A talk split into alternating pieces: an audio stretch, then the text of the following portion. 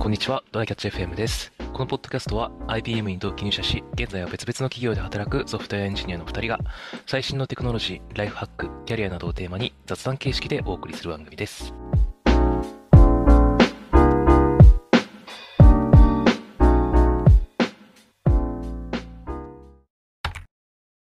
最近またワーケーションに行ってきて、おなじみレンタサイクルを借りたんだけどさ、うんうん。あの、あえっと、まあいつか話すかもしれない浜名湖一周レンタサイクルロードバイクでやったっていう話と、言ってあたのね。街、街中を、そうそうそう、街中を、えっと、普通の、あの、なんかどこもシェアバイクみたいな、ああいうレンタサイクルではうん走った話の2つあって、あうのん今回は後者の方なんですね。あの、はいはい街中に、街中に普通にある、普通にあるっていうと、都市部じゃない人に怒られるかもしれない けど、レンタサイクルの話で、うんあれ、電動が多いじゃないですか。ああ、多いね。はいはいはい。そう福岡も、あの、前は電動じゃないのが多かったんだけど、今電動がかなり増えてて、うん。あの、静岡もそうだった、東京もそうだって、あれ、うん電動の方が嬉しいんかっていう話をちょっとね、気になっているんですよ。まあ、そうじゃない。逆に電動だと何がまずいのなんかあうん。あれってさ、あの、え僕の体感だけど、ちょっはいとはい性能低めの電動自転車じゃないああ、そうなのかな。うん。あの、ギアが3つまでしかなくて、全部ちょっと軽めでさ、あの、はいはいはい。なんか、こう、ちょっとスピードを出そうとかすると、なんかもう全然進まない。もう結局パワーでカバーみたいな感じになる から、なるほゆど。るーっとだけ進む。まあ、事故を防止するためなのかもしれないけど、ゆるーっとしか進めないなって思ってて、うんうんうんなんか、ちょっと観光とかで、あの、ちょっとあっちまで足を伸ばそうみたいな時とかに全然向かねえなって、静岡の街をこぎながら思ってたんだけど、 え、でもそれってなんか電動じゃない場合よりこぎづらいっていうことなのなんか、あれだったら、同じ、電動自転車ってなんだかんだ、ちょっとお金がかかるじゃないですか。あの、かかりますね。そうはいはいあの、本体が高いからね。うんまあ、なんか、もうちょっと、あの、電動じゃないから本体が軽くて、普通にその5段、6段ぐらい変速のあるシティサイクルみたいなやつ、普通の自転車あみあ、たいななやるつほど。 の方が、なんなら、なんか、スピード出るんではっていう話もう本当に坂、坂がどうかだけだと思うんだよね。うんうんうんうん。坂がで少ない地域だったら別にそれで良くないって思うんだけど、なんかどうなんだろう。自転車によく乗るかどうかでも結構意見変わりそうだから。確かいやに。それをマジで思ったことなかったな。あ、でも、うん。そのちょっと進みたいときに電動でめっちゃ加速されて動きづらいみた いなのは確かに思ったことがあるかもしれない。そうだね。うん。あと、あれさ、電動のやつって、あの、あ、多分、あ、兼ねてるのかなあの、そもそも、その、レンタサイクルの機構のために、えっと、QR コードを読み込んで自動で鍵を開けるとかのためにちょっと電力がいるじゃん。はいはい。あれと合わせてんのかなっていう思いと、あの、まあどっちにしろ電池切れるじゃんっていうので、ななんか、電池切れたら、ただの重い自転車なんだよね。いや、マジあれは ね、だいぶ前のポッドキャストで言いましたけど、うん電池切れるとマジで面倒だからね。そう。そこで結局、もしその電力を共有してる部分があるんだとしても、一長一短なのは変わらんなと思ってて、はいはい。だから、静岡でもさ、こっからちょっと何時間か乗りたいんだよな、みたいな、いろんなとこ行くからと思ってたけど、なんかうん全然、なんか残り20%とかのしか見つからん時があって、 なるほどね。探しはあったなりるとかさ、そういうのがあるから、ね、なんか、電池気にしなくていいやつがいいなって思う時もあるんだよ。ほどね。確かに。それはあるかもしれない。なんかもう、うん。なんでだろうね。まあでも電池が入ってないと、いや、関係ないよな、別に。それに、あの、ロック開くもんな。別に。そうだね。電動じゃなくそてうも。そう、電動じゃないシェアバイク、あの、レンタサイクルあるからね、普通にっていうのもあるんうんうんで、なるほどね。そういうのもあるってことね。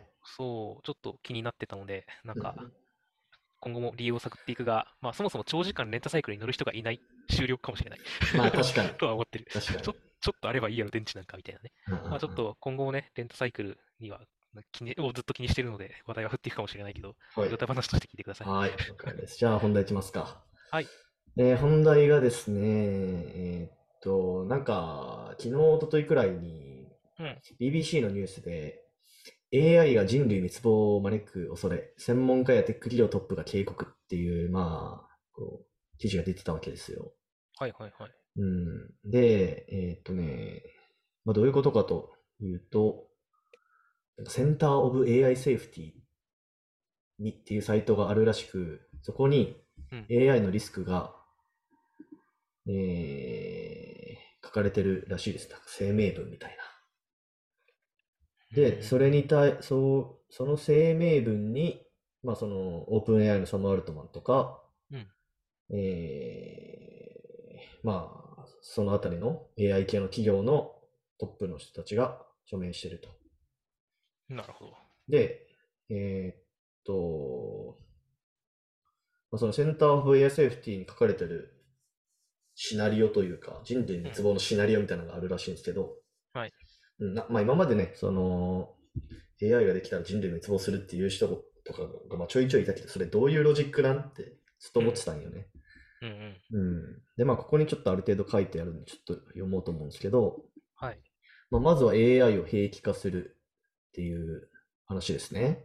うん。新薬開発ツールが化学兵器の製造に使われるといった可能性。うんうんはいはい。で、えーその次が AI で生成された偽情報が社会を不安定化させ、集団での意思決定に害を及ぼす可能性。うんあ、これどどうなんだろうって感じだけど。で、その次が、えー AI の力がより少数の人に集中し、国家が、えー監視と抑圧的な検閲を中通じて狭い価値観を強制できるようになる可能性。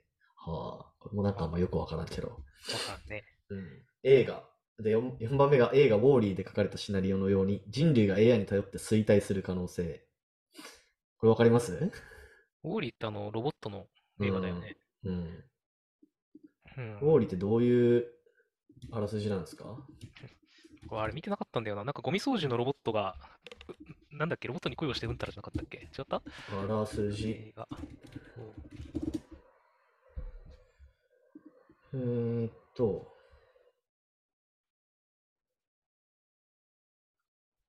えーっと、人間はお汚染つくし尽くされた地球を捨てて、すべての企業を統合した巨大企業の主導により、世代宇宙船うんで生活してたっていうような世界で、えーっと、まあ、そのウォーリーっていうあのロボットが、もうち地球に人がいないと状態で、えーっと、うんなんかウォーリーっていうロボットが残されてて、そこでなんかいろいろやっていくよみたいな話らしいんだが、はあは人間は何なんだろうね。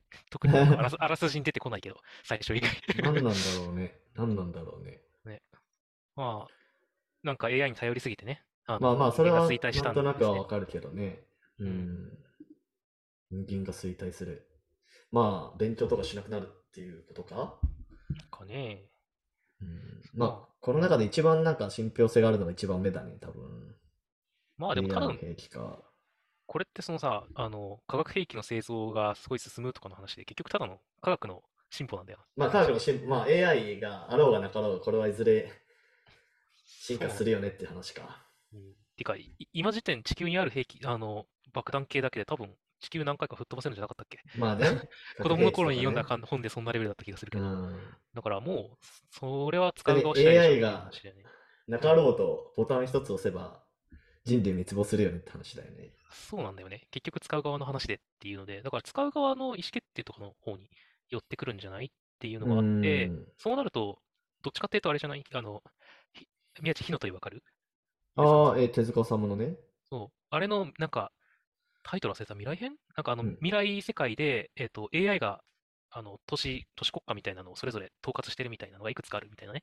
そうう。いう世界の未来があって、そこではもう AI 同士があのいろいろ外交とかもやってるんだけど、お互いはにあの国を滅ぼさねばっていう結論に達して、お互いに同時にあの核兵器のスイッチかなんかを押して、あの滅亡するみたいなのがあって、確か。うん。だからそういう意思決定の方、どうせ兵器はあるんだから、意思決定で AI がちょっとそういう決断をしちゃう方が、えしかもそういう決断を任せるところまで行っちゃったら、滅亡に関与するかもねうん。っていうな話だよね。なんか、るほどね。だからあんまり、もうい今から開発、新しいものが開発されるのを恐れるっていうのもなんかおかしな話だっていう気がする。うんうんうんうん。まあだから、なんか、ここの記事、BBC の記事の途中くらいに、うん。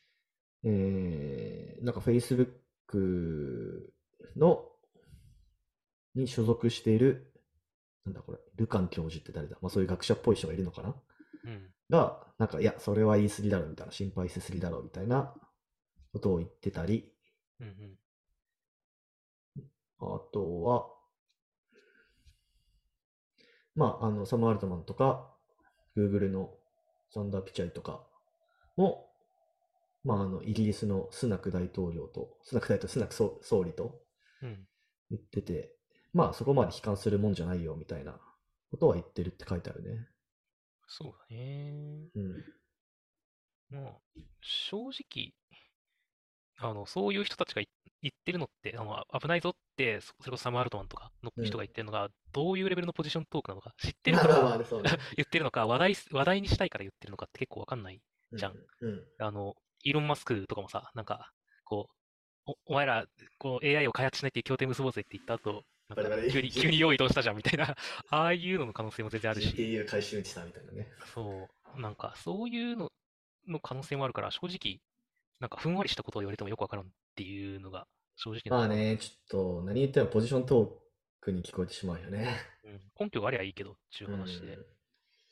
そうだね。まあ、まだ AI が、その、なんだろうな、自律行動してないうちは、 そうなんだよね。結局人間依存だと思うけどね。本当になんか AI が、なんだろう。まあ、今の AI の権限ってもう、なんだろうね、リコメンドするくらいしかできないわけじゃないですか。うんうん。うん。まあそうでも、ね。それの権限が多分将来的にはどんどんこう取っ払われていって、うん、あれやっといてって言ったらやってくれるけど、思っそたうそのう。と全然違うやばいことをして、しそうてそたうみそうたいそうなね。そうそう。そういう未う来ん。があれば、まあちょっとそのうち人が死んだりするのかもしらん。うん。う。言うんて、自動運転なんてある意味それだしな。まあそうだね。人を殺せる威力のものを完全にあの機械の制御に任せてるわけで。うん。そうまあ、だね、そうだね。 AI って言われてるものかどうかなだけで、あの機械の制御なんていくらだってっていうまのあはそすうでだにあるよと思うんだね。けどそう だね、確そかうオーに。トパイロット、飛行機のやつとかどうないすんねんっていう話だし。。車がブレーキ効かなくなっちゃったとかね。まあそうういうん話はいくらでもあるから。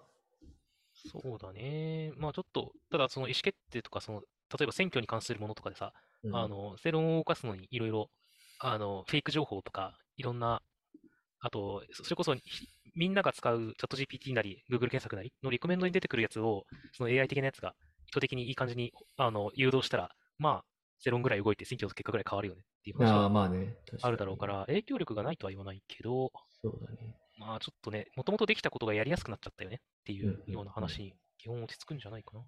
まああと、あれだね、ちょっと話変わるかもしれないけど、あの、イーロン・マスクがやってるニューロ、ニューラリンクとかは、うんうん。まあまさに、なんだろう、そういう問題に対応するためのものというか、うん。まあ要は人間より AI が賢くなってしまうっていう状況を、まあ要は脳にインプラントを埋め込んでいって、人間も AI と同じくらい賢くなるというか、AI を自分の中に取り込む。うん、なるほど。ちょっと広角機動隊見とか、いろんなものがあるね。あれね、 うん。まあでも調そ子れできない。によってその人類滅亡っていうところをこう防ぐみたいなことを言ってた気がするな。 滅亡を防げるんかな。なんかこの人たちの言うような、今日、あの、恐れ方だと、別にそれ助長する側だと思うけど。 まあね、助長しかねないね、確かに。まあでも AI が暴走したときに、人間誰も止めれねえみたいな感じにな、なったら、まずいんじゃねみたいな話かな。うんでも脳みそ AI と繋いでるんでしょ ?AI 暴走したら、その人たちも暴走するじゃん。